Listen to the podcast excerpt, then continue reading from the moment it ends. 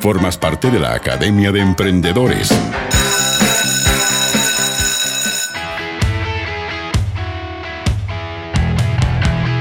La maravillosa María Estela Girardán es periodista, consultora con más de 15 años, especializada en viajes y gastronomía. Quizás, quizás, para mí sí, pero lo vamos a dejar en quizás una de las profesionales que más sabe en el tema de turismo en Chile y de ahí hacia el mundo. Pueden seguirla en arroba estela-girardín, se pronuncia Girardán, pero es estela-girardín, ahí en Instagram. Pueden también leer su blog en Where is Meg? ¿Dónde está Meg? en inglés. Oír su voz podcastera en Manda Fruta, un tremendo podcast maravilloso lleno de relatos e historias y por cierto, también la puedes contactar para que sea consultora o relatora experta en contenidos de experiencias, porque el turismo es eso, experiencias. Ella ha liderado este curso que hoy termina llamado Turismo Emprendedor. Está in situ como buena periodista. ¿Cómo está, profesora María Estela Girardán? Súper bien, Leo. Contenta de poder estar en Freire, en el corazón de la Araucanía, en el contexto del Huetripantu. Ya, profe, lo primero es que uno eh, escucha la Araucanía, la ve en las noticias y piensa algo bien particular y mira cosas bien particulares. ¿Qué está mirando usted allá?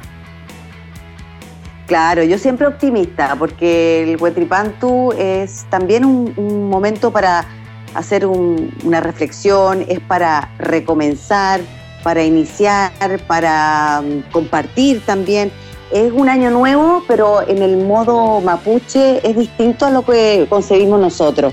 Y la verdad es que no quiero folclorizar esto, no quiero decirle, oye, vayan todos a hacer como una fiesta por el Huatipanto. Y justamente no soy yo la persona que mejor nos va a poder contar un poco qué es lo que es el Huetripantu o este Guiñol Tripal Antú, que sería la, la palabra completa de este paso, este paso lento del gallo, que supone el paso lento del sol y los voy a dejar con Juan Quiñemán, el chef mapuche que nos va a acompañar en el episodio de hoy desde Freire. Así es que, mm, Juan, ¿qué es lo que es el huetripanto? Le pregunté yo. El huetripanto eh, tiene que ver con la renovación, tiene que ver con la energía. Por ejemplo, los árboles empiezan a florecer, los, las aves empiezan a anidar y hay como una especie de renovación. Eh, empieza a llover más, la gente empieza a sembrar después del huetripanto. ¿Por qué? Porque se dice que en la temporada de otoño como que la tierra descansa, está dormida. ¿Cuánta sabiduría, profe? Sí. mira, y lo más bonito también es que a partir de, esta, de este huetripanto, este comienzo, yo creo que el episodio de hoy, nuestra clase, va a hablar de inicios, de comienzos, eh, de rutas emergentes, de destinos que no son tan obvios. Y seguramente ya me escucharon que hablé de Freire, que estoy en Freire. Em, y estoy en una comuna que en general las personas cuando van a Villarrica, Pucón, tienen que pasar por Freire o lo ven señalizado y toman hacia la cordillera.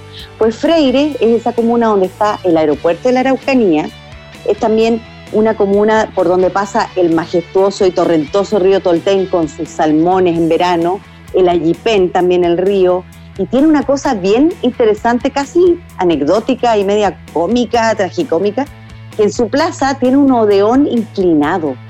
Y nadie me pudo explicar pero hay un odeón y está inclinado. Así es como la torre de pizza, pero es un odeón. Imagínate, es una cosa como... Y tú quieres, eh, en el buen sentido, tú quieres bien preguntona, te gusta saber todas las razones, los por qué no lograste. Claro. No, pero entonces quedémonos con el, la anécdota que hay un odeón inclinado. Así que aunque, aunque fuera por, por lo curioso, tienen que pasar por Freire y para mí también fue entonces esta excusa con el Huetripantu de conocer el emprendimiento de Juan Quiñemán, que es un chef de Letoc Blanche, es un chef mapuche, que salió a los 16 años como por unas vacaciones a Santiago y se terminó quedando 22 años. Estudió cocina, estuvo en grandes hoteles, en el Four Point de Sheraton y últimamente en el Hotel Antay de Arica.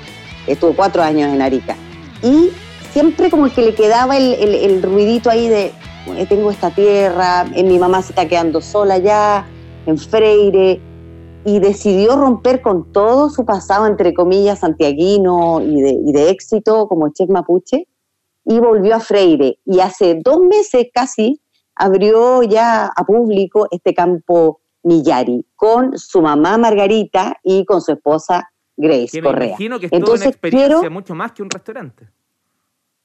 No, esto, esto es mucho más. Es un domo, tiene un domo que es donde yo estoy transmitiendo, de hecho. Tiene el domo, tiene tinaja, que tú puedes contratar solo la tinaja. Tiene unos programas hechos así para enamorados o para fines de semana súper entretenidos. Y tiene un quincho que es donde él con reserva o te hace cenas o te hace cursos, talleres. Y en el fondo la, idea es que se convierta en, casi en el centro cultural acá de Freire también. Así es que para que sepamos cómo él empezó, qué cosas pensó, qué cosas le dieron miedo, qué cosas dudó, que va a ser un gran aprendizaje para todos los emprendedores turísticos y, y yo creo del mundo, eh, y especialmente a los mapuches también para que se sientan inspirados. Los vamos a dejar con el audio, con la voz de Juan Quiñemán, eh, que nos va a contar cómo empezó este sueño, qué cosas se le venían a la cabeza. Así que vamos con Juan. Escuchémoslo. laboralmente eh, es un sacrificio enorme, no, no sé si es un sacrificio, pero sí un cambio radical de vida, de, de sistema de trabajo y, soñar, y soñar con algo que a lo mejor para muchos es imposible, o simplemente no se atreven. Y, y en ese buscar, nosotros igual hicimos algunas preguntas, empezamos a hacer así como, oye, mira, ¿sabes qué? Empezamos a contar nuestra idea, oye, nos gustaría hacer esto, queremos hacer esto, qué sé yo. Y todo el mundo, a las personas que hablamos, eh, nos decían, oye, está fantástico.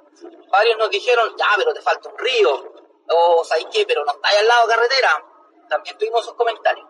Pero nosotros nos dimos cuenta que sí se podía hacer porque la, la, la pandemia demostró que ya no es necesario estar a orilla de carretera para, para estar visible, sino que con las redes sociales te ayudaban. Y bueno, ya a medida que fuimos avanzando, nos empezaron a preguntar si ya estaba listo y fue una presión para nosotros y por otro lado también había una ansiedad porque llega un minuto en que tú, tú inviertes, inviertes, inviertes, inviertes, inviertes, inviertes y te das cuenta que chuta, que pensaste que invertir 10 y lleváis 15 invertidos y no tenéis retorno.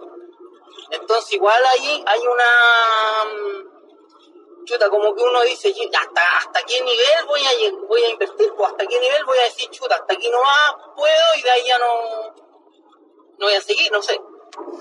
Hasta que llega el minuto en que dicen, chiquillos, ¿cómo está el domo? Porque lo queremos arrendar, nosotros así, saltando en una pata. ¿Y qué pasó? Que ahí nosotros ni siquiera teníamos activas las redes. Porque estábamos tan preocupados de construir, de tenerlo listo luego, pero claro, descuidamos la, la red o descuidamos esa parte de decir, oye, vamos a, vamos a abrir o ya está operativo, ¿no? Entonces, cuando ya se confirmó la primera reserva, nos hicieron el abono, nosotros celebramos, celebramos porque yo creo que uno tiene que ir celebrando los pequeños triunfos. Y ese sí o sí eh, fue un triunfo. De hecho, queríamos hacer algo con todos los primeros clientes. El primer cliente que nos contrató para un evento, lo tenemos clarito. El primer cliente que hospedó, el primer cliente que vino a cenar, el primer cliente que nos encargó un pie, el primer cliente que nos encargó una torta. ¿Cachai? Entonces, cuando pase un año, cuando celebremos un año, eh, vamos a invitarlos. Queremos hacer una actividad ahí con ellos y, y hacerle un reconocimiento a ellos, porque si, ellos fueron claves. po. No solamente nos motivaron, nos dijeron, oye, su producto es rico, o oye, ¿sabes qué? Está súper bueno, o ¿sabes qué? Mira, te sugiero una, poner, no sé, esto en las ventanas, ¿cachai? O le falta esto, ¿cachai? Mira, cuán- cuánto aprendizaje en este, en este audio. Anoté algunas cositas, esto de ¡Ay, invertir, invertir, todo! invertir. ¿Ah? Todo. Sí, dale nomás. Sí. Y esto de contar su, su idea, yo creo que lo hemos escuchado en, otras clases acá, no solo en Turismo Emprendedor, de socializar la idea, porque siempre se aprende de, lo que te opinan los demás y obviamente también lo, evalúas personalmente. Pero, y también esto de el buen marketing, de que cuando pase un año, él va a celebrar y va a invitar a estos que fueron los primeros, los que creyeron, los que lo empujaron a seguir. Sí, pues, y la certeza, aunque no lo dijo, pero, pero es el efecto de tener la certeza de que ese proyecto está bien construido, con sentido, con propósito. Sí. Cuando eso pasa, normalmente Sí. el, el resultado es positivo. De hecho, eh, bueno, yo no te pasamos así como por el hecho de que es cocinero, pero aquí tiene todo el sentido. Tú te comes un, milloquín, te comes, te tomas un mudai y, y está la mamá de, Juan Margarita que te muestra las hierbas que le- ella le ha introducido a ese mudai. Entonces todo, como dices tú, tiene sentido. Aquí no es solo eh, un plato de comida, eh, es eh, es probar la mermelada de murta, cuando hay murta, es comerte unas manzanas que salieron de aquí, los huevos son de, aquí de la, granja, digamos, de la huerta. Em, el comer carne de caballo, que es una carne baja en colesterol, entonces lo vas entendiendo todo eh, con otro sentido y con sabor y se nota la mano de, obviamente, de un chef. Y justamente como decías tú, eh, esta mirada a largo plazo que también ha convocado a, otro, a otros sabores que ya estaban acá en Freire y que yo también descubrí y que quiero eh, que conozcan, está la señora de las, de las Cecina, la señora Norma Catrián, en Cecina Esquimei, que pueden seguir en arroba Cecina Esquimei.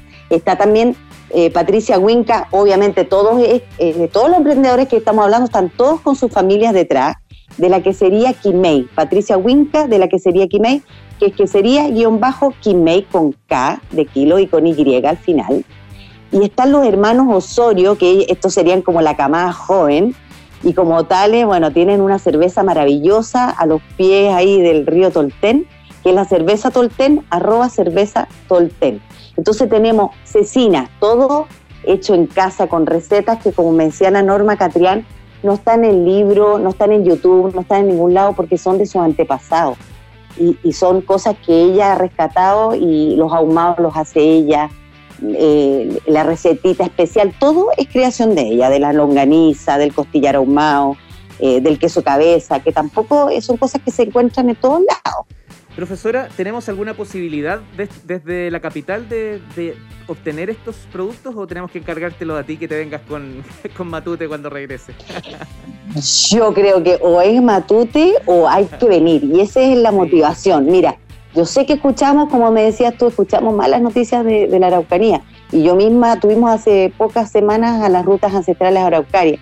Y creo que si hay algo que yo puedo transmitir en este, en este curso es que no hay destinos vedados, es que no nos dejemos vencer por, el, por el, eh, lo negativo y por la violencia y apoyemos este tipo de emprendimiento. Entonces hay que ir donde la Norma Catrián de Cecilia Esquimei. A ella se le acaban los productos, o sea, olvídate de lo exitosa, ella tiene 20 años vendiendo. Que sería Quimei, que es la Patricia Winca, tiene licores, tiene mermelada, te vende leche fresca, es realmente maravilloso, tiene su domo también, que es donde te atiende y los chicos de la cerveza Tolten arman una fiesta y unos happy hour que, o sea, hay que ir de todas maneras.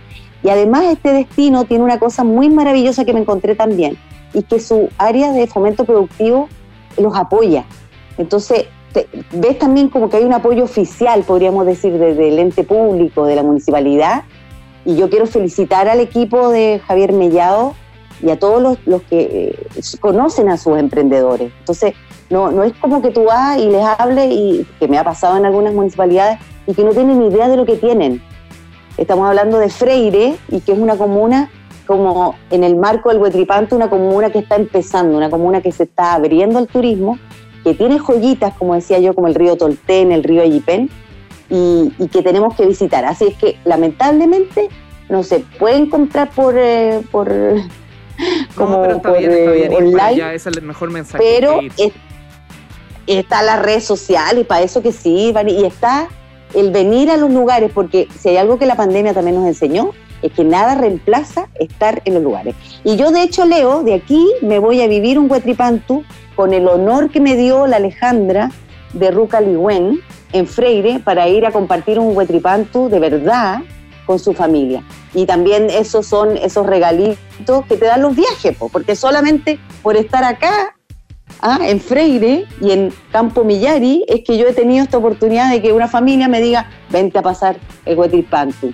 Maravilloso, profe. Siga eh, acumulando todas esas experiencias. Ya nos encontraremos en un curso más adelante. Ojalá tengas tú la decisión. Para nosotros siempre está abierta la invitación para que seas parte de esta academia. Yo sí, en, en el cuarto trimestre, a partir de, de octubre, que te vuelvas a sumar y nos sigas contando las rutas de... Me sumo de todas maneras porque tengo viajes, ruta y gente maravillosa que está haciendo cosas lindas por Chile, eh, las tengo ya en carpeta.